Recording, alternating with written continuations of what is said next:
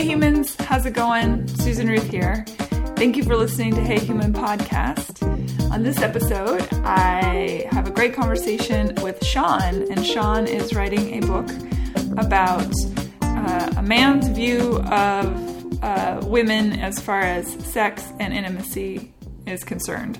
So he was married and for a long time and got divorced and as he puts it, the relationship lacked an intimacy and a connection that was necessary in order to keep moving forward into the, the marriage. And um, so they, they ended the marriage, and then through a series of relationships that he had post marriage, um, he learned a lot, he says, about uh, women and again intimacy and sex. He decided he wanted to be a master of these things, so he went on a quest and now he's writing down everything he learned for both men and women to learn something about perhaps themselves and or their partner.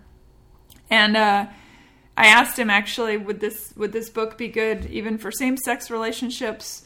And uh, he thought yes because the, the, the root of what it's saying is, stands across gender it doesn't you know and sexuality. So that being said i hope you enjoy this conversation and the usual stuff. Don't forget heyhumanpodcast.com has all the links um, from all the episodes of things we talk about and interesting stuff that i think you might want to see.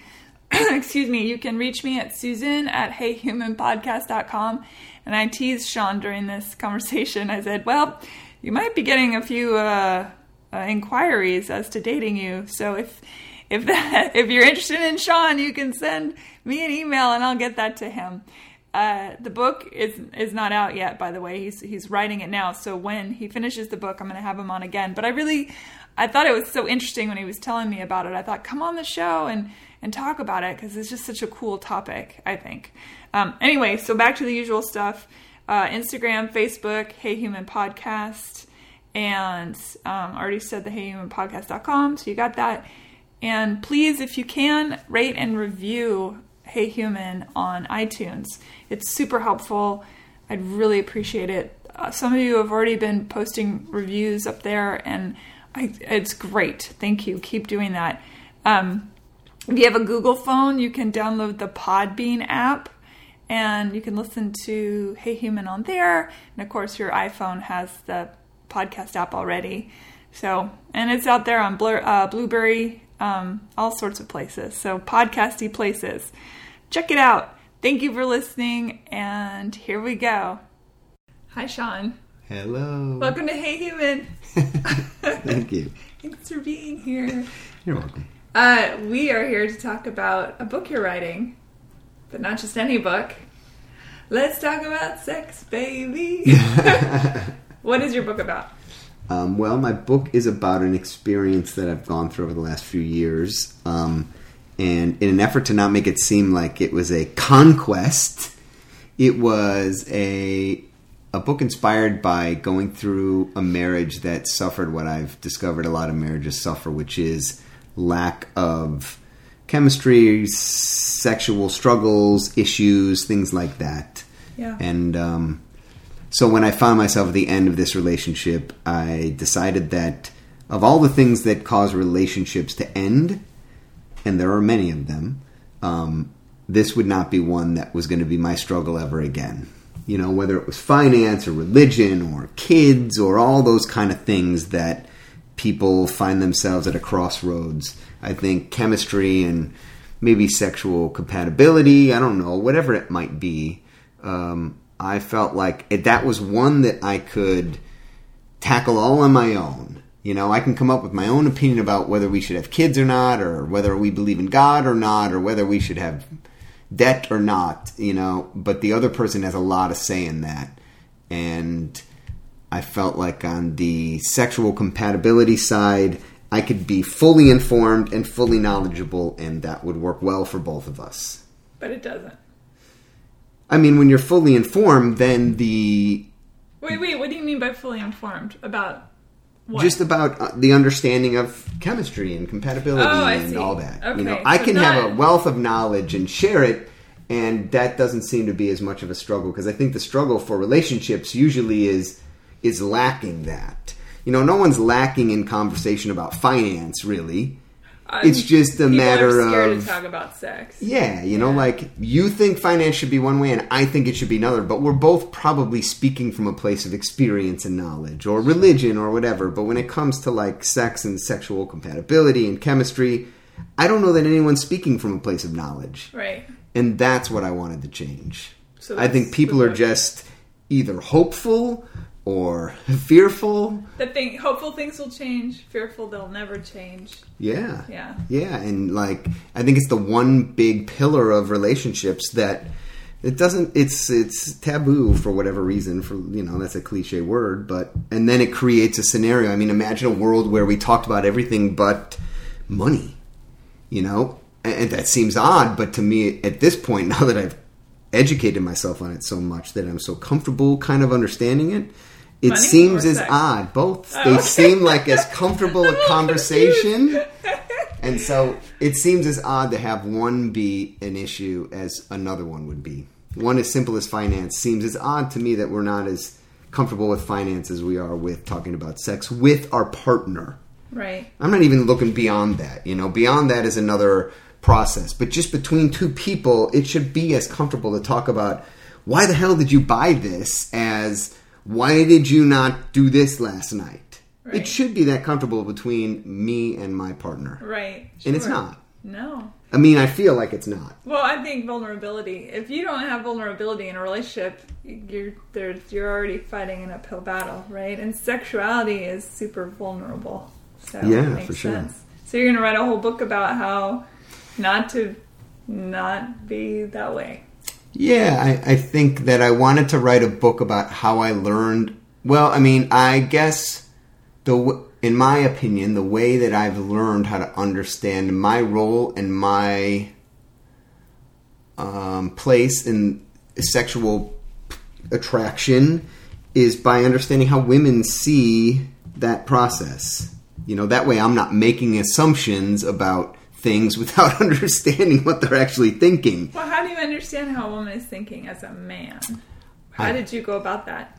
I mean, I asked, Yeah. I listened, um, and I read. I read things by um, people who were sex therapists or doctors, stuff like that, that were very, I would say, um, kind of academic and technical and um, kind of prescribed process. And then, you know, I just, everything from, I mean, even The Bachelor. The Bachelor is a template for the woman's mind in one category Sure. you know and so if you don't recognize that you're missing an opportunity to, to i mean honestly take advantage of it Yeah. i used to think i was going to write this book that was it was going to be let's say it's 100 pages and this side was 50 pages of why the bachelor or bachelorette ruined my marriage and then if you flipped it over the other side was going to be how to love your wife like the bachelor Interesting. you know, so all the things about it, about The Bachelor as a show, to me, it's porn for women. It's just acceptable, you know. It's stimulating the parts of the brain that porn stimulates for men. It's just socially acceptable stuff, Yeah. but it's doing the same thing. Isn't that interesting? Because I've I've seen a couple of those episodes of The Bachelor, and I think, gosh, this is it, it seems so fake. Like to me, if you're talking about figuring out your, you know, how you feel about sex, or or looking to something to be the model, talk about faking orgasm. You know what I mean? That that seems like a giant sham Yeah, but to I, me. I mean, I I don't know. I just I well, I'm, you I, know, I get what you're saying. I, you're saying that people are sold this idea of like this is falling in love and having chemistry because I, I think they make sure that the people that end up on the last handful of people are pretty sexually compatible, right? Mm-hmm. Because don't they end up always having sex with like seven different people or whatever. I haven't watched it since I was no longer married, but I remember watching it as a married man. So you watched it together with your Sometimes, ex-wife. yeah, I can remember how we would. That would be one of the things we would do together, you know. And it was such a. It still is. I still hear women talk about we got to catch The Bachelor. Oh, I Even know. people I didn't know watch TV People watch love this. it. No, they love it. Yeah, I mean, I learned, and so this is what I think. This is how I would envision a dysfunctional household in this sense. You have a woman in the bedroom watching The Bachelor, and a man in his man cave watching porn, and they're both doing the same exact thing, and they're both creating the same harm. And you've got this guy wishing she was acting this way, and you've got this woman acting he was act wish she was acting that way. Right. And one is horribly socially unacceptable, and one is sold millions of dollars of advertising every day to get us to watch it more. You know, and it's an odd mix of two worlds, but they're they're equally damaging. Yeah. You know. So you spent how long in America? And that's not the point of No, I book, know. But it was a it's what I recognize. That's Yeah. one of the elements to understanding how women think is that these are the things that are stimulating them to the place where they would want to be like the person in the what the guy's doing. right. What he's watching, he's trying to figure out how to get her to do that, and she's trying to figure out how to get him to do that, and they're not even communicating that to each other. Yeah, it's like The Bachelor is the first 20 minutes of the story that they don't show on porn. And then the porn is the last 20 minutes that you don't actually get to see that they're doing on The Bachelor. totally. That's very funny. So when you got married, did you not have that chemistry? Did that stuff not fall in line and it got lost on the way, or do you think it never was there? Or? I think yeah, I think it was never there, and I think my lack of understanding and just comfortable nature about understanding and exploring and all that, and even dealing with it didn't exist. You know, I didn't know, and and I'll say this: I didn't know the mechanics. You know, Right. and I can tell you that I was a very caring, curious, responsive guy.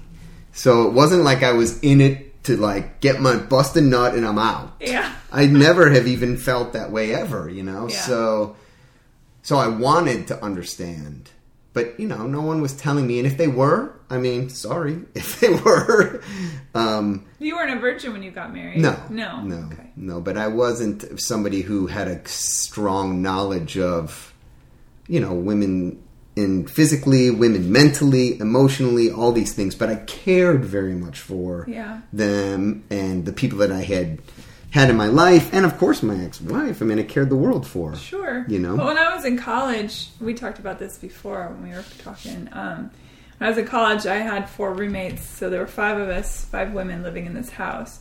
And there was one young woman, you know, 20, 21, whatever. And she would just, her boyfriend would spend the night and she would howl orgasmically. Just howl. But we all, all the girls knew that she she had never had an orgasm, and so we're like, why are you? That's not helping anyone. Like he thinks he's doing everything right. Right. You're pretending you're, you know, and so you're never gonna feel what you want to feel. It makes zero sense. But there was no way she was gonna talk to him about it, and that's that's so sad. To me, that's sad. Yeah. And that most of my friends growing up, probably I don't. Did your parents talk to you about sex? Not that I ever remember. Yeah, so my parents talked to me about sex ad nauseum. They were like, "This is how it all works. These are the mechanics. These are the emotions. This is what happens. These are these. This is that." Blah. Like just so much information, and I didn't lose my virginity until I was eighteen. I just I, I knew I knew stuff. I wasn't that intrigued, whatever. But my girlfriends and guy friends whose parents told them nothing were starting to have sex at 12 13 14 years old Yeah. so not talking about it is not the good plan. I don't think personally. Yeah, I don't think it's a good plan either. And I would even be scared to be a parent on some level because I would be afraid that someone else would decide that me talking to my own kid about these things is somehow against the rules of law and would have people coming and questioning my parenting skills. Yeah. Do you think that? I bet that does happen in some cases. I'm sure of it. You know, like Yeah. you would have a conversation with your five year old daughter that's frank and you know Five might be a little medical young, but or whatever. I mean, if a five year old girl is says the word penis, Yeah, is that a wants to know bad that. thing? Right. Sure. You know, Sure. Um, and so, I mean, I think we some people so would decide. sideways. We're so sideways with sex and sexuality. It's clear. Otherwise, we wouldn't have human trafficking problems. We wouldn't have, you know, a huge industry of pornography. You know, we wouldn't Yeah. have an epidemic of kids that are just going off the rails. Abstinence, teaching abstinence certainly doesn't work. But now we're going into the, Yeah, you know right, right. all this other stuff. So let's we could talk about that stuff all day. But reeling it back. So you you got divorced and you said never again. Now I'm going to figure out Never again for that reason. that right, right for that reason. Yeah. yeah, exactly. So okay, so sort of talk us through like how what's the plan for the book? How are you? Um, well, the plan, the process was since I didn't know anything, I figured it's like, okay, well, I need to. There just must be something I'm not doing right, you know. Mechanically, you mean? Yeah, yeah. yeah. I mean, because that's the only thing. Because you're, if you're, if your knowledge of it is deep enough to know that you're not doing something on a on a deeper level than just physically, then it's probably not as much of an issue as you think it is. Right. You know, so I just I didn't even hadn't even come to the place where I understood that the sex organ of the female is the brain. I hadn't even gotten there yet. I just figured it was the things that every guy thinks it is, at, at least when they're confused, you know. So I started there and started to figure out what I was missing or what I wasn't getting. And I would say that at that point was I older than I am now, forty or thirty nine or forty, right in that age range, and I learned things that I did not know that seemed elementary. Yeah. You know what well, I mean? Just that statement that it's in the brain. Explain what you mean by that. Um, I, I mean, through the process of understanding the sexual, I would say the process of heightened awareness and interest for females definitely starts in their mind and then works its way down to the other parts that we think are the parts that are making a difference, you know? Sure. And so, where men, it's it does it's not in the brain so much, you know. It's in the parts that we think it's in. Now, I'm not saying that there aren't there's not a stimulation in the brain, but that's not the that's not the origin of it, Right. you know. And so, yeah, I mean, I think that women have a a different process, you know. It's um that's why The Bachelor stimulates that stuff. So the, women are all different, but it starts there. So whatever it is that you're attracted to, whether it's kindness or masculinity or uh, who knows? I mean, that's the that's what makes the part about meeting women so interesting is that their minds are all so different. You know that if you're if you're willing to not just throw a template over all women and say, well, this is what they respond to, you know, then man, it can be really a fun process of getting to know them. Not so much to sleep with them, but just to get to know them. Yeah, you know, sure. get to understand how different things. You know, like even when I was saying before, you know, some women will talk about how somebody's hands and their forearms are like the sexiest thing. Somebody's eyes, and women are very attracted to eyes and just the process of what that like looking in somebody's eyes does. Yeah, I think that's a trust thing, maybe. You know, Yeah. the eyes to the windows. the and the trust thing is is one of those kind of stimulation points you know i mean it doesn't have to be a deep trust but i think it says are you even trustworthy Sure. you know so those are the places where you really see women lock in to opportunity and start to then other layers start to kind of fall you know? When those those other kind of that's what i was saying like the a woman's sexual stimulation can start two days before she even has sex. I agree with that. you know? And so and, in depending on who that is in your environment or your lifestyle or whatever i mean it could be anything Yeah. it could be that someone left you coffee before they went to work Right. that's step one now if you're a guy and you're smart enough to say for the next two days i'm going to ramp this woman up then you really are in control and and then she even if she recognizes it even better you know um so, So you're not talking a manipulation. You're talking like a, of course not. synergy. Yeah, yeah, and A understanding. communication. Yeah, it's not about getting her to do something she doesn't want. It's about giving the opportunity to direct her in the place she would love to be. You know, penguins. They uh they bring the male penguins bring female penguins pretty stones for them to, to feather their nest It's in in order to get in their feathers. Getting their feathers. nice. I was trying to think like those are all feathers, right? I'm trying to look at what like the front of a penguin. I suppose that's a feather. I've never been up close to a penguin, just in the movies. Anyway, Yeah, so it's understanding the things that that stimulate their mind to think that I might be interested in this. Yeah. Oh, that makes me feel comfortable. That makes me feel relaxed. That makes me feel sexy. That makes me feel protected. Whatever it is, those things that you know, pick three Right. that everyone probably dials into. do you feel like women let men even subtly know what it is that turns them on, and that attends men a lot of times either don't pick up on that or maybe ignore it or just. Where do you think it falls short?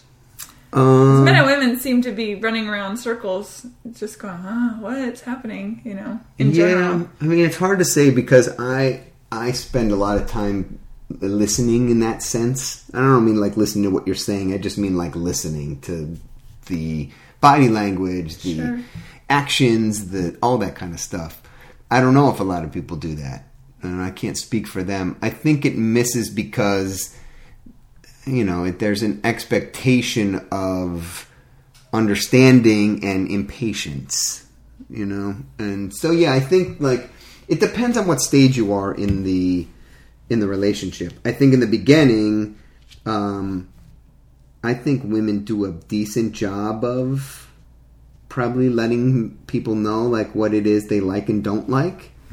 I think later on in the relationship there's less of that that happens uh, and maybe an expectation to either remember or or figure it out or whatever it may be, you know, and that's when that communication breakdown starts to happen. Because I think that when you're together for a year or two or five or whatever, it's hard to ask, "Hey, do you still like this?" You know what I mean?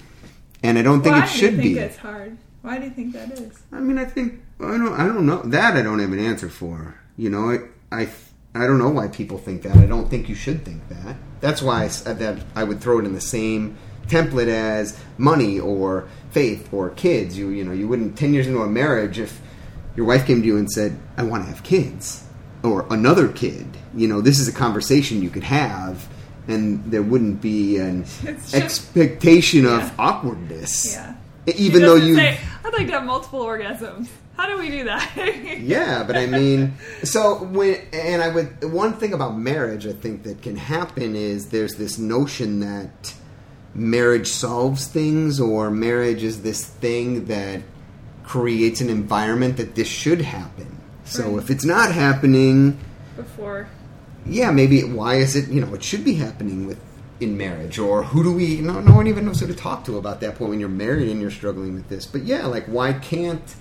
Why can't? If I have spoken to any women about this, they would say that they don't want to, especially later on in a relationship, if either it was never great or it's gone kind of awry, you know, they feel bad about talking about a man's masculinity through his sexual performance for fear that they might deflate him, you know? Sure. And then it might be, end up being worse. It is tricky. I mean, I've I've had lovers that have, you know, if you say, "Hey, I don't like that," they get you know offended. Or if you let's say I bring a toy in, they're like, "Well, aren't I good enough?" Or you know, and I've I've dated those people, and and to have to reassure them like, "No, this is just something I enjoy, and you know, you don't have to be afraid of it." Yeah. Or or whatnot. So it Have is- you had the opposite experience? of people saying hell yeah Yeah. oh of course Yeah, okay, yeah yeah absolutely absolutely and again i think it has to do with how a person man or woman feels about themselves i suppose. I mean i know women who've never Big touched a toy period because you know why they don't they've never even touched their own vagina. That word is so funny to me. Vagina. They, you know and i mean see look i get silly about that word. I don't know. You get funny. silly because you recognize that other people feel awkward. Yeah, so then I it makes you feel like, why is that funny? I don't even get yeah, it. Exactly. Not because you feel that way, but Right. and I recognize that. Although the sexual organs have pretty funny names when you get down. I mean, arm. That's not funny. There's nothing funny about arm. I mean, it You're could like, be. lick my arm harder. That doesn't. Just if we could decide tomorrow that these parts were religiously and socially awkward, then it in, would be. in no time it would be that way. You know it's mean? really true. we can't speak of our fingers. No one says thumb. Yeah. You know I I think thumb is on the line. That's close. so, in some ways, yeah, the the awkwardness has been created over time because someone somewhere decided that this wasn't going to be appropriate. Right. So, how did you go from the married relationship where the conversation didn't happen, at least it didn't happen, to elevate you both to a place where Yeah. everything worked the way you, you would have preferred? So then you're out of that relationship and you begin a new relationship. So now, Or ships. or should, well, but there's always the first one. Yeah, yeah. I mean, so how do you? How did you navigate those waters? How did you go from not even knowing is it me, is it her? I don't know, and then you go into this. I'll tell thing. you. I can tell you for a fact how that happened. So there was there was a girl that I slept with was the first one I slept with outside of my marriage, and that was only significant because it was the first one, and, it, and my marriage was over at that point. You know, was I divorced yet? No, but there's were legalities at this point. Yeah. That was uneventful. But then I rekindled by coincidence a friendship that turned into a relationship with a girl from high school when I was back in Chicago that knew me from high school had a huge crush on her. And and she was the sister of one of my good friends but she would never date me or anything you know? And I remember kissing her at this point later in life you know in the car after we'd gone out one night and everything about it was like I'd never experienced before. Hmm. And it just was his chemistry. You know, that's all I can say is that all of a sudden, all the things that I never felt when I was married, they were all there right then. And I even remember saying, "Well, I waited 20 years for that." You know, it was way worth it. And so somehow that came into my life in the perfect time, and she was probably the perfect person because she was she was divorced, she had two kids. I knew her family, I knew her background. She was calm and had like patient soul, but yet still energetic and full of life. You know what I mean? Like, so she still had the energy of a 17 year old girl that I had a crush on, but she just had the pace, patience and knowledge of a much older woman that had lived life, Yeah. you know? And so she accepted where I was and didn't judge it and and there was chemistry there. That's the first time I felt chemistry, you know. And at the same time, I was reading these books about mechanics, so I was able to, you know, in an odd way, without a lot of drama and relationship stuff, kind of explore the female body, knowing that the female mind was already engaged. Ah, You know what I mean? yeah. So she became a template. Kind of. Yeah. But a beautiful one because she was great with it. Yeah, which is know? great. Talk about divine intervention. Oh man, perfect timing, you know. And so we used to have like we used to have times where we'd just get together and just for hours we would just make love Yeah. for hours. I mean, I never made love for hours before, you know, but um and it was just and it wasn't like bang bang bang bang bang for hours. I mean, it was like making love, you know? like that's what we were doing. But that's what people think sometimes, you know?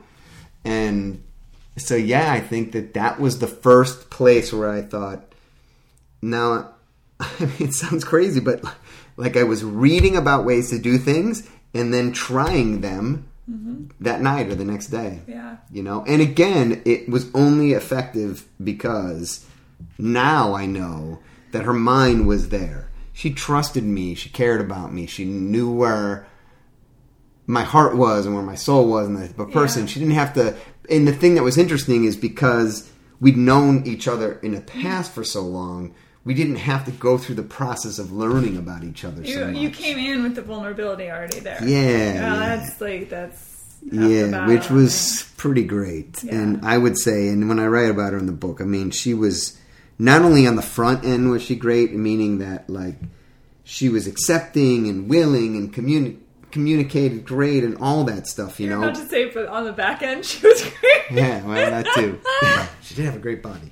But when we ended up breaking up, she was the most mature, like, I don't want to say easy because it was hard, but like the most mature, um, positive out- breakup I've ever had. You Yeah. know, like, you're moving, I live here. Yeah. This can't work, you know? And that's okay. that I, I learned so much from that alone. That's That that's possible, even. Yeah, You know? sure. Um, that she was a strong enough single mother to say, I'm not going to grab my kids and move to where you're going. I can't do that. You know, it doesn't work like that. I really learned a lot from that, too. yeah, But I think that was the first step. That was the first step in like seeing somebody who was rather than like meeting a bunch of chicks and hooking up with them and trying they're not working. You know, I was actually able for probably three or four months or five months or whatever to have a really deep, open, comfortable sexual relationship with somebody while I was really learning the mechanics of the female body. Yeah. And she seemed perfectly willing to let me explore. Well, I think you bring up a good point too. I think men and women both they get out of a relationship and they sometimes start these sort of power relationships where they just go jump from one person to the next person, but they're still carrying themselves with them. So whatever stuff they haven't dealt with, it sounds like you were doing a lot of soul searching in between Mm-hmm. your your relationships, and so each time you were you were like the next level you. Yeah. Whereas a lot of people they don't bother with that stuff, and they wonder why each relationship that they move forward crumbles, kind of akin to the one before. Well, it's because you're still the same person. You've done no searching. Yeah. You've done no deep sea diving Yeah. into your own psyche, Yeah. which is so necessary. You know, Yeah, I mean it's If the- you want to go to the next level, that is. Yeah, and, and I don't know what keeps people from doing that, but yeah, I mean that's Fear. the, Fear. the point of the book is to say that with each relationship I had, this is kind of what I went into it knowing, and this is what I came out of it realizing. Mm. On top of that, you know, and so when I look at each different person, some of the things that I learned were purely physical, and some of them were much much deeper than physical. Wait, how do you mean? If, if every woman is different, then how? Why would you learn that was purely physical? Um, I mean, there were definitely a couple of relationships that were short lived that were just. There wasn't. I don't think that I gained anything emotionally from I them. see. Okay. You know? that makes sense. Uh, but I do think that I learned things physically about women that vary from what I had thought. You know, like on some level, just their their willingness to be adventurous. Mm-hmm. You know, people don't think women are sexually crazy, and they really are. You know, they can be if they When they want to trust be. their partner, they certainly are.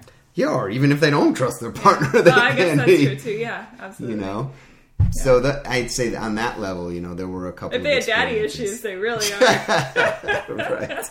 And I, I don't and that's one thing i didn't really explore. I didn't explore kind of like deeper personal issues on the other side of somebody's right. life. I would certainly have been open to letting them come out if they needed to be because i think i create an environment that says hey you know anything that makes this better makes it better Right. whether it's you just want to be held or you got to lay some shit on me right now about your past Right. whatever it may be that gets this to a better place then i'm okay with that Right. you know What do you think men's biggest misconception about women, from your perspective? that they don't like sex or that they do, they're not horny. Mm. I think a lot of men don't realize women are horny as hell. Mm-hmm. You know what they're missing is, and in some cases, I think they're actually more horny than guys. But what they're missing is the process to getting there. Yeah, I agree with that. That's where they're lacking. You know, I really think that there's this notion that men need lots of sex and women don't. You know, and I don't know. I I would hope that if you know, and taking it to a religious place, I hope God's not cruel like that. that it would make one species want it seventy percent of the time and the other want it ten, and somewhere in the middle there's this like, Yeah, you know what I mean? yeah. Well, I showed you videos of the bonobo. Yeah, Last right. time we hung out. But I think that's a big misconception is that men don't think that women want sex yeah. or have the same drive. You know? But uh, conversely, I think once when a woman says to a man, "These things turn me on," whether she says it verbally or with her body, I still think that is being said. I think women speak with their body Oh, yeah. perhaps more than with their mouths.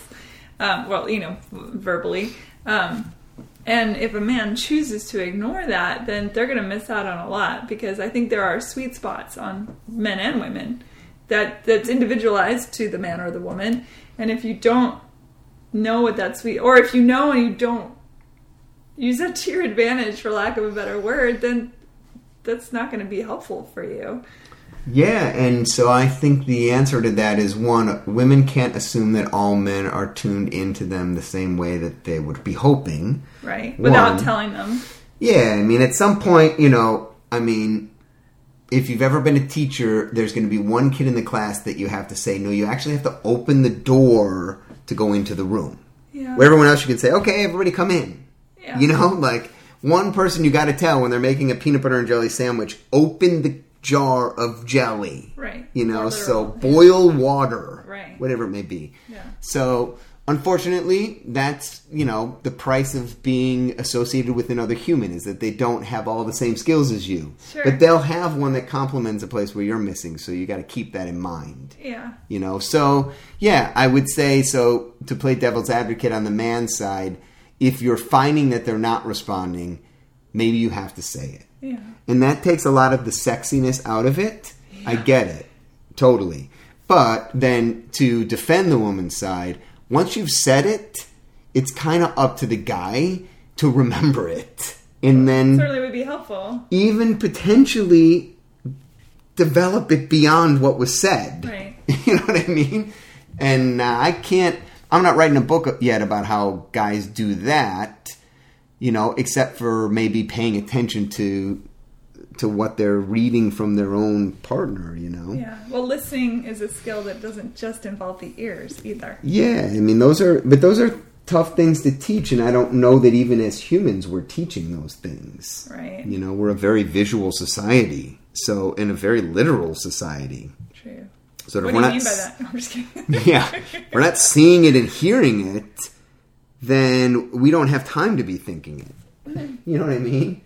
So, and that's, I- you know, I mean, being a musician, and honestly, I actually think being a jazz musician, as crazy as it sounds, has given me this weird foundation of kind of always being fluid on some level to responding to things that are coming at me. Because that's what you do when you play jazz. That makes sense. You know, you're constantly waiting for something to give you a reason to do something you weren't expecting, which is what I love about writing songs and being in the studio and sitting in that control room and hearing music come back at you and the things that happen. And to be brave enough to not have an agenda and yet know you're going to come out with something, it's pretty amazing. Yeah. You know, so in the same sense, to know that when you're going into a relationship, you know, or whatever, it's like there's a process that we don't know yet. You know, you're going to say something or do something or move a certain way or whatever. You know, and I think that there is a side of me, just as me, because of my upbringing as a guitar player who played jazz, is kind of waiting to see. Hmm, you know, Yeah. kind of waiting to see what you're going to do. Well, and that's interesting as well because I think in music, especially if you're doing free form like that, you have to get out of your mind, get out of your thoughts, get out Yeah. of that and feel and start responding with something other, your soul or your heart or whatnot. And in sex, I think also it's the same thing, even though women are definitely, I think, more mental than men. And so, you know, we start making love three days before the guy even knows we're starting to make love or whatnot. So, in that, in the minute you are in your head, let's say there's two people, they're naked, they're having sex, and the minute somebody starts thinking about, oh crap, I forgot to pay the rent, or uh, you know, something. Once you're you're taken out of that and you're in your mind again, everything will stop. Especially for a woman. That's that's what I'm saying. yeah. Yeah. for a woman, yeah. The brakes can go on real fast. Yeah. You know, I would Men, say I guess, use that to their advantage. They're like baseball, grandma, kids. trying anything for the brakes to go on. I mean, you know, that was a struggle when I was married. Was like, you know, counting down the whatever you would have to have in your head for now. The process of being able to experience an environment where the response was really positive, mm. I haven't had that. I haven't had that same struggle. You know, right. I'm probably for a number of reasons, but the most important one is that mm-hmm. I didn't want this to end for them. Right. You know, so I found ways to Mighty not. big of you. Yeah, but I mean, that was the fulfillment for me. right. Was having that, you know, is was having that kind of response, and not because it made me feel great, but it made me feel great because it made them feel great. You know, and only to touch back on the last thing, you know, we're talking about kind of getting out of your head and all that. The other thing you have to remember about jazz musicians is they're incredibly knowledgeable musicians with a foundation of information. So when they're getting out of their head and going for it, they're not going like, holy shit, I hope this works. Yeah. They're coming from a very solid place of years and years of practice and understanding. Right. So in the same sense, just physically, you know, like it is fun to have a solid understanding, or at least what I think is a solid understanding, but yet be able to be kind of free, you know. And so if if this or that doesn't seem to have the response, there's lots of other things that could get it, you know? Mm-hmm. And so, so I guess even going back to why don't people talk about it, I think they assume that they should know. You know, they're assuming that they should know these things. If their parents didn't tell them, then they should know them. You know, as I said many times, if you're not telling your kids about sex, they're getting it from two places. One, porn. I guarantee it. I don't care if it's a 10 year old girl or a 17 year old boy, It's they're true. getting it from porn. Yeah. And two, lyrics and songs on the radio that you're listening to on the way to work. Whether it's walking side to side or skinny bitches or any of that shit. You think that they don't know what all those songs mean? And walking side to side means exactly what she said it meant because it was her song. So Right. let's just be straight about that. Even like songs like 24 Karat Magic. That's all about hooking up Right. and not in what I would call a the stimulation of the mind that we're hoping young girls start to nurture. right. You know, because that's the other thing that's going to happen. I mean, are we almost? I mean, I hadn't even ever thought about this till right now, but are we changing the way that young girls' minds are finding stimulation? Absolutely, the answer is yes. So I've dated some guys with young daughters, young meaning you know twelve to fifteen, and their first of all their knowledge of sex on a. I don't judge porn at all. I don't have an issue with it, other than if it's consenting adults. I have an issue with young girls being in porn, obviously, or people who are abused who then turn to porn because they're it's that outlet or whatnot. I keep saying whatnot. this should be a drinking game. Every time I say whatnot, go ahead and take a drink. Um, but I, it's so when I was talking to the one particular uh, kid of this guy I was dating, and I was like, "So what? What to you is first base?" And she's like, "Oh, blowjob." It's like, "I'm sorry, what?" So their concept of sexuality compared to what I mine was as a kid, first base was kissing, right? Yeah. I think third base was they got to touch the boobs or something. I don't even remember now, but and it's weird because I remember doing some research about this, and they they did a sort of a across the board survey of kids in junior high and want to know how many of them had seen porn, and it was like ninety five percent. Yeah. But they don't have any of the knowledge of what that means. So for them, they're just getting stimulated by this over the top sexual act, whatever Yeah. it is, and that becomes their normal.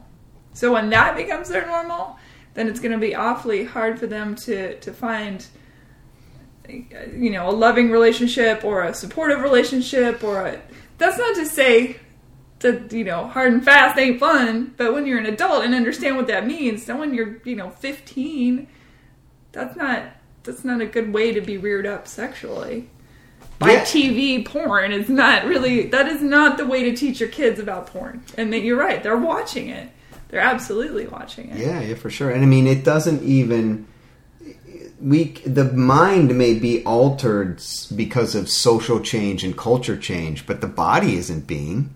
You know, so a female's body, even though the mind is the gateway, you know, the process in the body is still the same. right Nothing about the mind is changing the process of the body. So if But the mind's giving out chemicals when they're watching that, that that's stimulating them. And if that's the chemical is that intense by watching porn, then when they have a regular sexual experience, guess what? None of those little light bulbs are going to go off in their head. Yeah, well, Their brain I mean, that won't could react be. the same. It well, just- then the question is then is the brain reacting positively to that, or is it not reacting to it at all? Well, it's like saying, "Hey, you want to try drugs? Here's some heroin." Yeah, That's to me. That's like you as a person who's never seen, doesn't know anything about sex. A kid doesn't know anything about sex, and immediately just starts watching a three way with a donkey or something. See, and I think for for men, I think that, that that's not going to have the same overall negative effect. I guess my curiosity is. You don't think that would set an expectation on a male as to what is? Uh, let me rephrase it. I think that it'll have a. I think that the outcome for the male at the end of the experience will be the same. how, how do you mean? I don't think they're going to have an issue with feeling like I had sex and it was like the thing I saw on TV and I had an orgasm and that was great. My question is does a female have the same experience in that environment? Because I think that at that point it's a purely physical thing and I think that men can have a fulfilling sexual experience if it's purely physical. Mm-hmm. You know, I mean, I, think, women, that's. But you said you thought women could too, and I agree. I think women can too. I think they can. I don't think that it's. I don't think it's the same kind of fulfillment. If the premise of my whole book is that it starts in the mind, then I guess the question is: Does this new stimulation shift their mind to where that is fulfilling? I suppose it's what is You know that I don't know. when you go into a sexual relationship with someone. I suppose it, it depends on what your plan is. Like you meet somebody and you would think, "Oh, this person, I could marry this person." So then you're sort of going in it with one perspective. But if you Yeah. meet somebody and you think, And you "Oh, just want to hook up. You just, and even if it's a long term hookup, but you're not thinking that far in advance, or it just satisfies whatever that moment is. Yeah, I mean, I think men and women I both think have that. no, I, I agree, but I think that the whatever that moment is, I think is much less broad than wh- for men than it is for women. I think whatever that moment is means a lot of things. Well, it's, you spoke of the cosmic joke. Like if God gave all the sexual desire to men and very little to women, that would be very cruel. But at the same time, I think when women are 20, they think, oh, I want to meet the man to marry. Yeah, right. And men think, oh, I just want to get off. And then guys hit about 40 and they're like, oh, I want to meet a girl to get married. And 40 year old women are like, I just want to get off. I think that that is kind of what happens. It is a very. That'd be funny. Like, and then you get your J Lo's and your you know who date the twenty year old boys because they're like, yeah, it's pretty good. right, right. Well, I mean, yeah. We're only in chapter one, Sean. What the heck? I know. I guess should get past the. the chapter one was about the girl from high school whose Yes. name I won't mention No, because then it starts to tie me in. Yeah, I know it's all good. It's all Um, good. So how do we move through the chapters? What what how did what is the arc of the story? Yeah, um, I don't. Not that it's a story, you know what I mean. The, I think it's, manual, I guess. it's about meeting the people, and with each person, I think that I gained some emotional perspective and some physical perspective. You know, probably in all situations. So, um, in the girl from high school, the physical perspective was just honestly the ability to have a a willing, open, you know, participant in a bunch of different kind of physical sexual understandings of process. And I didn't really have to think a whole bunch about the mental stuff mm-hmm. because it was kind of there already. Yeah. You 'Cause you, already know? knew her Yeah, and there was like a there was kind of a weird joy in the fact that hey, here's this person I trust and I'm attracted to him and we have this thing and we didn't even have to think about it. It was like it was simmering in the background for 20 years or whatever, you know, which made it even more exciting. So if you think you could start a sexual process in 3 days, we started it, in, you know, 1980 whatever. Yeah. you know what I mean? Yeah. In a weird way, that's what it was. It was like that moment realized. Yes. I guess because I have this great picture of her and I on my day of graduating from high school, and she's right there, and you know. that's so funny. The sad part is our hair was about the same length, about down to here. It's hilarious. I'd like to see that Oh picture. yeah, I should show it to you. It's classic. You never seen me with long hair? No. Oh yeah, I'll have to show it to you. Uh-uh. Um, and then I, you know, and after that, I go into some of the other relationships I had, which, I mean, and not so much for effect, but I, I had one experience or one chapter where it's about a couple of different scenarios that kind of fall into one category that were purely physical. You know, crazy experiences and odd environments, I guess, which is more about the hooking up. But that reminds me that women are horny as hell. You mean that classic question, where's the weirdest place you've ever had sex? Is that what that is about? Not so That much chapter? where's the we- it's not so much places. It's just unexpected. I just didn't expect that though that women would pursue it like that as a need as opposed to a result of of Yeah. an, an appreciation of a relationship. Sure. Yeah, you know, like um, some of it came out of like dating app stuff or whatever, and like it's just they were the aggressor. Yeah, you know, it wasn't like I wasn't willing, but I realized that the need existed. Yeah. You know, the need existed in the high school relationship, but it came out of a sense of relationship. This was. I mean, it's not like these were one night stands, but they weren't relationships Right. that lasted for very long. So I think that was physically in that one. That's when I realized. I think th- there was lots of nuance to the process, you know, and lots of some of it wasn't so nuanced. Some of it was just like, I mean, I remember thinking like, is this explicit kind of thing or is this a You can say whatever you want. yeah, so you know, there was this concept of like your wife sometimes just wants to be fucked. Yeah. And I think a lot of married men fall into one of two categories. They either don't get that or that's all they get. I agree with you. You know what I mean? And I Not found just wives, girlfriends and boyfriends, you know, all yeah, that. relationships Your in partner, general. Yeah. Yeah, and I think that Sometimes we want to just go caveman. We do. yeah. It's not all the time. Yeah. And, and so that's the hard part for the Even guys. great sex can get boring if it's done the same way every time. Yeah, That's it- an important. And you know what? That in a nutshell, if you had to say in you know like your twenty second elevator pitch, I think that that's it for women. You know, is that you can keep a woman engaged and interested as long as you're not, as long as you're making an effort to keep them engaged and interested. yeah. I think that there's a level of appreciation, especially over time, that exists. Yeah. Hey, you know, like, okay, it wasn't perfect, but holy crap, I talked to my friends and he's trying, you know, and this is great, Sure. you know. So, I mean, that's in the marriage side, and the and the point of this all was to to identify that out of a a loving, caring, you know, legal relationship, there was this realization that I wanted to to come to terms with. So, so yeah, so I get that experience of like wild and crazy, and then I probably have I had one experience of kind of literally crazy, which was I maybe only put that in there for the sake that everyone needs to know that some people are just, and I'm not going to say women, I'm going to say men and women are just not capable of handling a relationship on any level. you know what I mean? And they're- those are the type of people you just want to step away from. Yeah, but don't they say the crazy people are the best in bed? Hmm, no, I don't. I, I think a lot of people this say experience. that. no. And this particular one, I, I wouldn't say it was best in bed. No, no, I wouldn't say. Best in that. show? best in. Best outfit? She was the f- best at my ability to understand how to block things. I would learn the, the strategies of avoidance. Was she kind of a stalker? Just couldn't understand why I didn't really want to date. That was not something that she could come to terms with. And it actually, at one point, she said, I'll bet you a $100 that you'll want to date me. And if after two dates you don't want to go out with me anymore, I'll pay you a $100. And at that point, I was like, um, we don't ever need to be talking again. Oh, that's so wild. Insanity. Did you meet her on an app? Uh, no, I don't want to talk about where I met her. Okay. Uh oh. the plot thickens. Yeah, it wasn't a. It, unfortunately, it was a place church. much closer to home. yeah, right.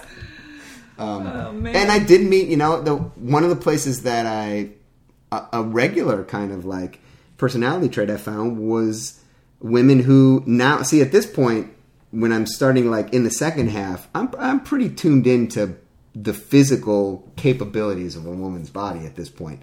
And now I'm meeting women who By chapter four ish, you mean? Yeah. Yeah. Like they're on they didn't even know that this would happen. Yeah. You know, now I knew the mechanics of their body better than they did. Yeah, because a lot of women have no clue. That was I interesting. Absolutely agree with that. You know? And so that was I mean, that was fun because again, I hadn't lost my sense of the mind, I hadn't lost my sense of communication and trust and all that, you know. So we were able to be on equal lengths there, but my knowledge of their body was way more than they'd ever had. Okay, so you're left-handed. Does that change up things? Do you think? I know it's a weird question, but I am curious. I don't think it changed anything. No. No. And the thing, you know, the thing about it that, again, was fun for me is that I, like, I dated this one girl and, like, we were having great sex and all that, you know, and she was definitely, she wasn't resistant, but she was, she was, she was uncomfortable with all the experiences that she was feeling, you know, and then I would start to hone in in areas that she never even knew, and so we discovered that like she is highly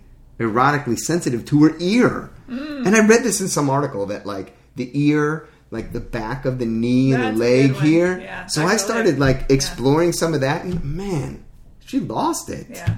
You know who who would have known? No one's even thinking about it, but Well, I brought that up to you last time we talked. Is that I think men focus on right, boobies, right. badge, Right. yay, let's just go to those yeah, places, and it's like, yeah, back of the knee, the back of the neck. There's, you know, and if a girl's like, oh, I don't really like that, then stop doing it for the love of God. She's not going to change her mind. you Yeah, know? yeah, you're not going to convince her. Yeah, because the, the spots that work really work. they absolutely. Will. And so that was really fun with her because There's a whole body attached to the vagina and the boobs. Like there's a whole system happening.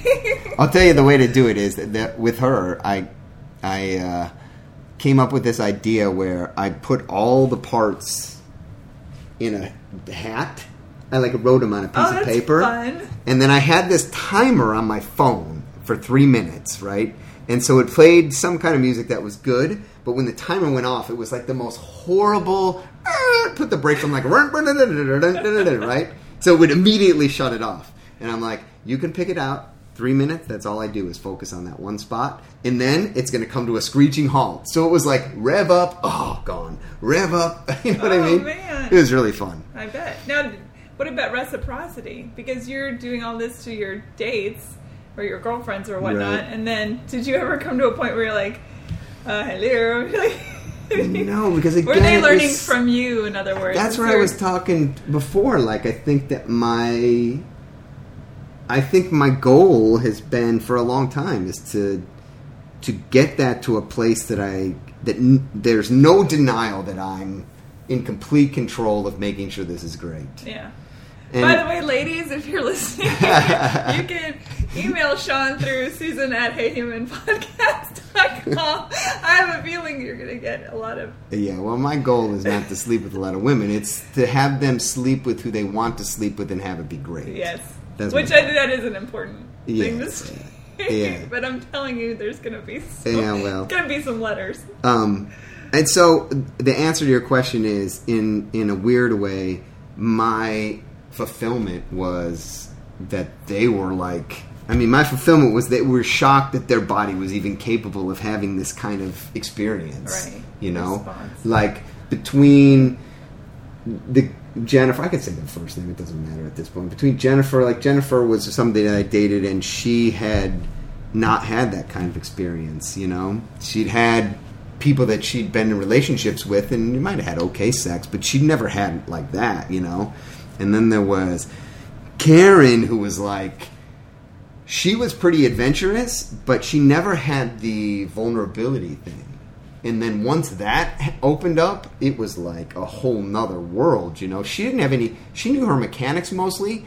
What was resisting her, or what was the resistance in her world was mind and just heart, you know. But physically, she knew her body. But Yeah. man, once that peeled away, it was another thing. Yeah. Um, yeah, I- and that was once I understood mechanics so well that there, that I didn't worry about that at all. Then I could really focus in on listening, the communicative part between body language and stuff like that. Because I wasn't worried about the mechanics. I knew that like X, Y, and Z would probably end up with the result we wanted. So I didn't worry about that anymore. You know. Yeah. And that definitely happened later on. So, I mean, from Jennifer to whoever came after Jennifer to Karen, you know, all that. Like, I was never worried about did this woman have an orgasm. So if you could go back and tell your married Sean self something about all of this, what do you what do you think it would have helped? Do you think it would have? Or do you think Uh, it would have been more?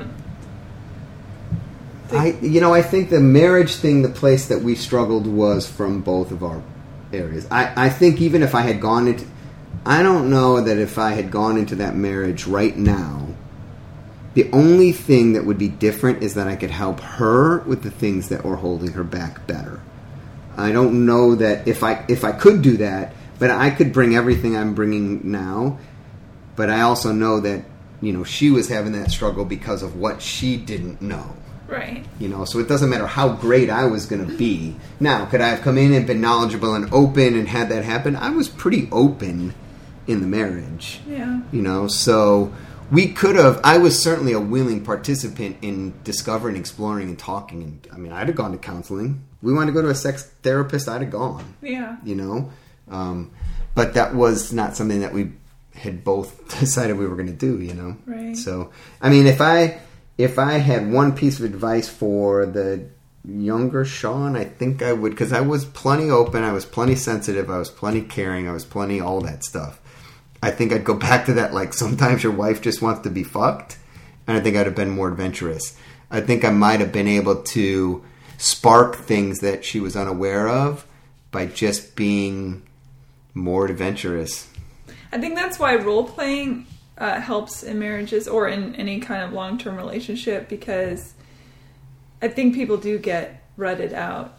And once Yeah. they're in a rut, I think the idea of being able to play another part opens up their world. Suddenly Yeah. they're not them. And if they can go that extra mile and be like, oh, let's meet a hotel and we've never met and I'll slip you my key and stay in character, you know, or whatever it is, the game Yeah. they play, you know. I mean, think about that's affairs. You know, I was even thinking the other day, like, you know, in a weird way, I thought about one topic could be, you know, if you want to, or like kind of um, adultery proof your marriage, then cheat. And what I mean by that is, Cheat with your wife. yeah, I agree with you. treat your wife occasionally like something you're ha- someone you're having an affair with, and you know what? Pull her into the bathroom at the restaurant because you do it with someone you were having an affair with. Right. You know, you wouldn't even think twice about it. And I think too, when it comes to affairs, I think that men's they're not seeking love; they're seeking being loved. There's a difference, you Yeah, know. And I think that that is there. There's an excitement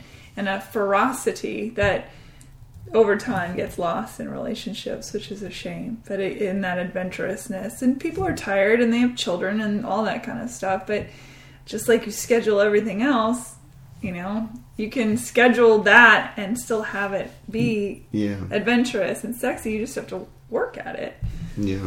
I don't know. It's what do I know? I'm not married, you know. So Yeah, but you know, you know, human beings, and that's true. I mean, I think you do have to have an, and and when you start to do anything regularly with some intention, you find ways to make it better.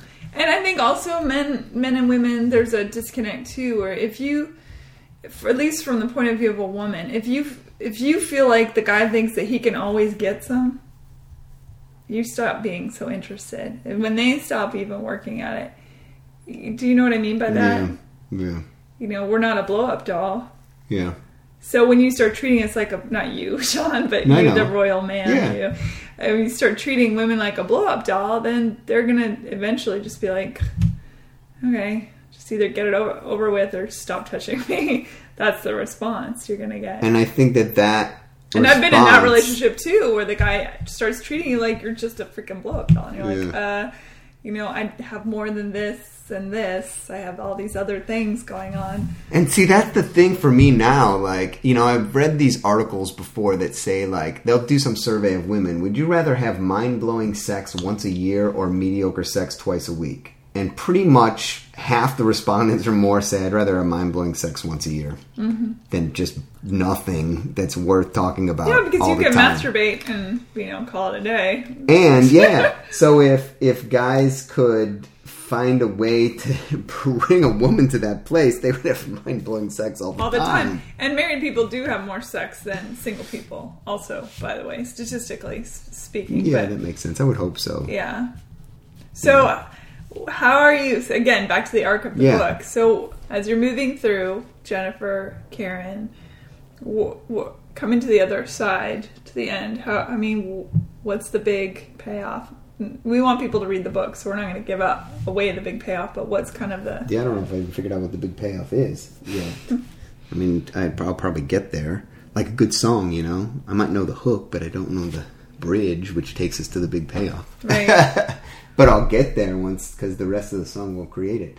Um, I mean, I can only speak from what the motivation was, you know? And so the payoff is I guess whatever the end of that motivation is, and that motivation is twofold. One is to actually say, if at the very least, from the male perspective, these are the things that you may not realize physically about a woman, read them.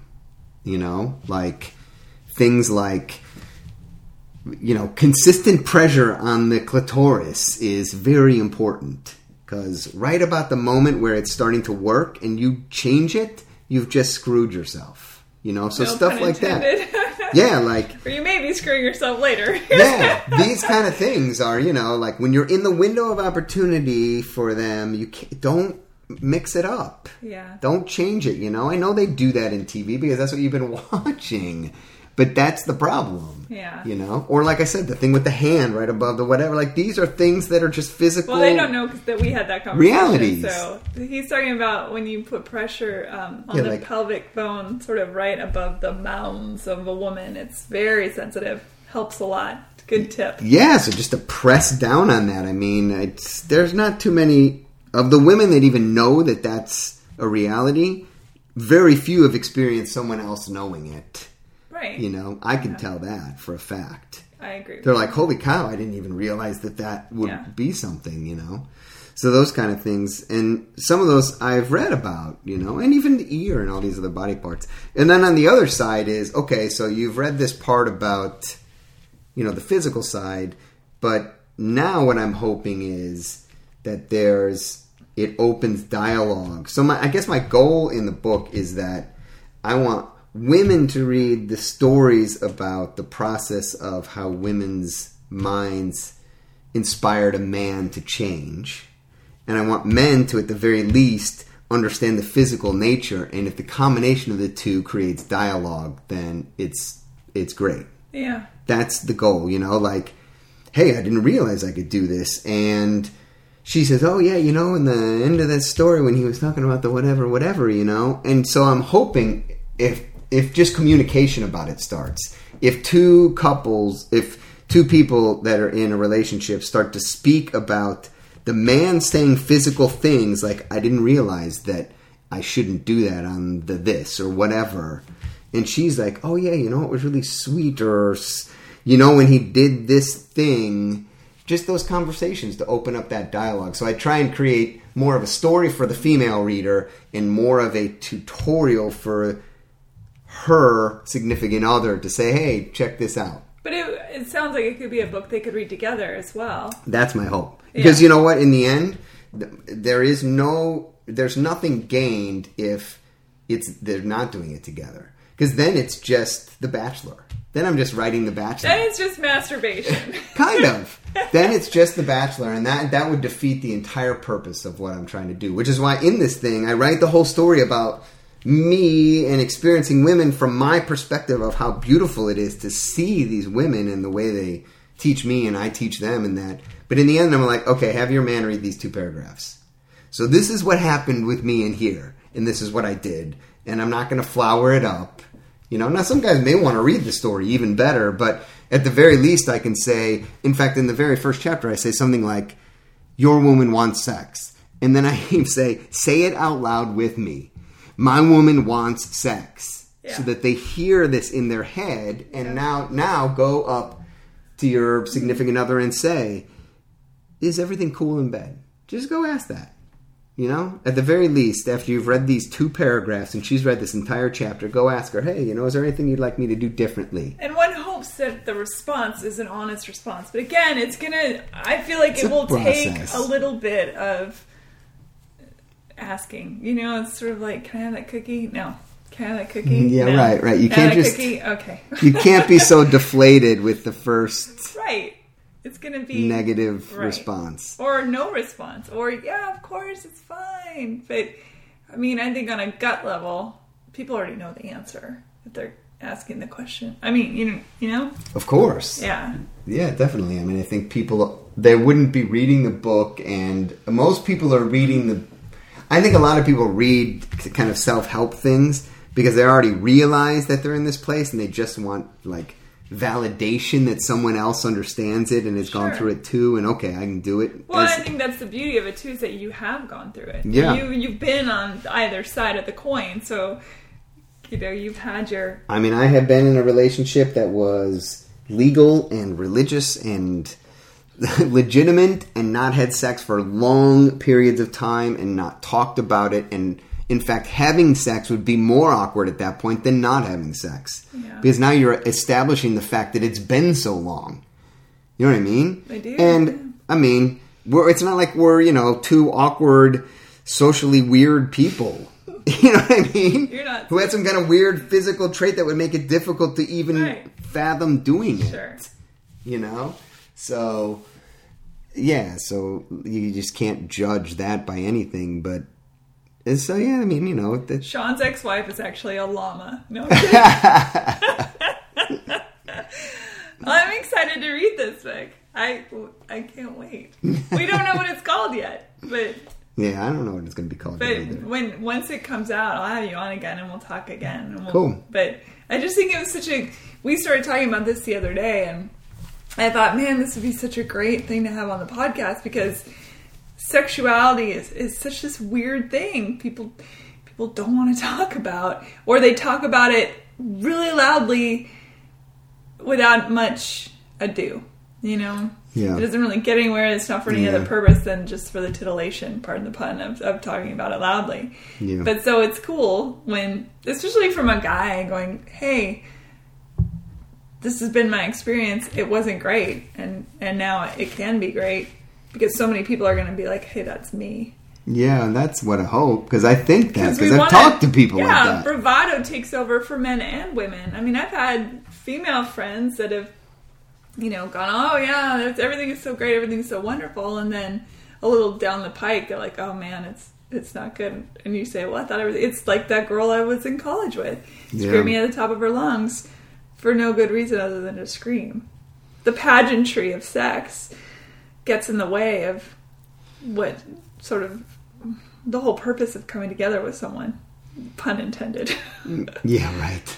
Yeah, and you know, I mean, it. The root of it all is just communicating, and sometimes communication feels awkward, or it feels like it shouldn't have to be communicated, or all that stuff, you know.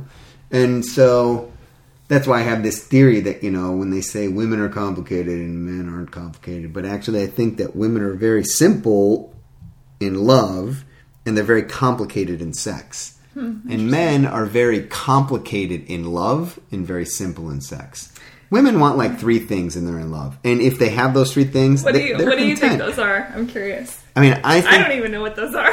So. my experience has been they want they want to know that there is that they're first in in in a way that makes sense you know like you're not dropping everything always but you know and that they that you kind of always have their back in the, in the relationship uh, You know, you can be counted on and trusted to Yeah. no matter what I'm doing if I'm losing my shit or whatever I can trust on you to not be in the other party Yeah. you know Yeah. we can argue later but right now I need you to just be my man Yeah, you know sure. and when you have like that trust and that appreciation, I think they're very content. Now, in sex, they're very complicated. Men, on the other hand, sex is like obvious, you know, like rub here, n- nudge there, pull here, we're good.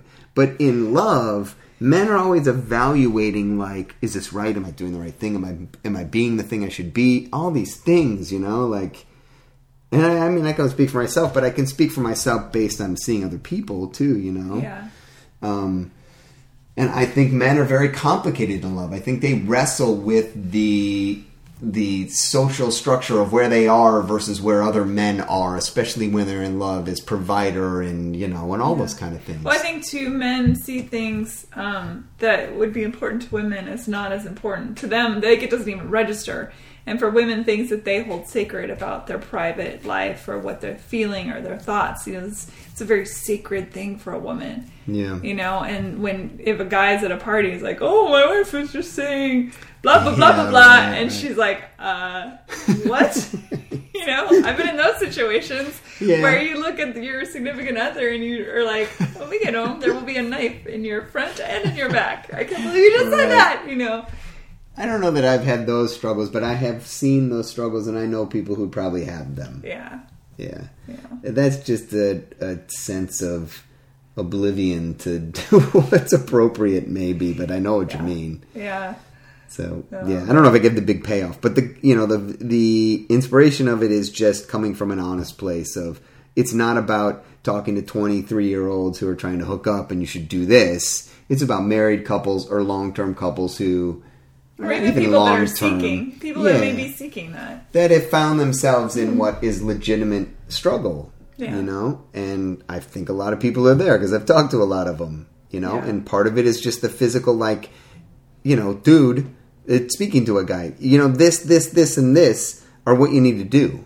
you know, not all this other crap. And on the other side, it's like, and then before you do this, this, this, and this, understand that like there's a gateway there, and it's actually a really great one. Yeah. And it's a lot more simple than you would imagine if you just would pay attention to it. Well, yeah, paying attention. But Half I mean, the battle. for both, I think for both sexes, paying attention's half the battle Yeah. for different reasons. yeah. Yeah. So that's my hope by doing it, you know. I've, and and when I tell people talk about it and whatever, a lot of people have said, you know, man, you should just because of where you're coming from and what you're saying. I mean, I think a lot of people would understand it and hope to gain something from it. Yeah, absolutely. You know, I, Well, mean, I don't know. I hope I'm excited to read it, and when it's finished and you're on your book tour, you, you'll have to come back. book tour would be interesting, wouldn't it? oh, heck yeah! then I would like, then I would take my theory and throw it out the window because I'd have this bus and it would be like. Girls Gone Wild or something. and then I'm like, oh yeah, all that shit I wrote in the book is BS, man. Woo! No, I, I picture you in a tweed coat with the Yeah, patches right. on it, with like a pipe and glasses. You'd be like, and Let's then, talk about sex. thank you for being on Hey Human, Sean.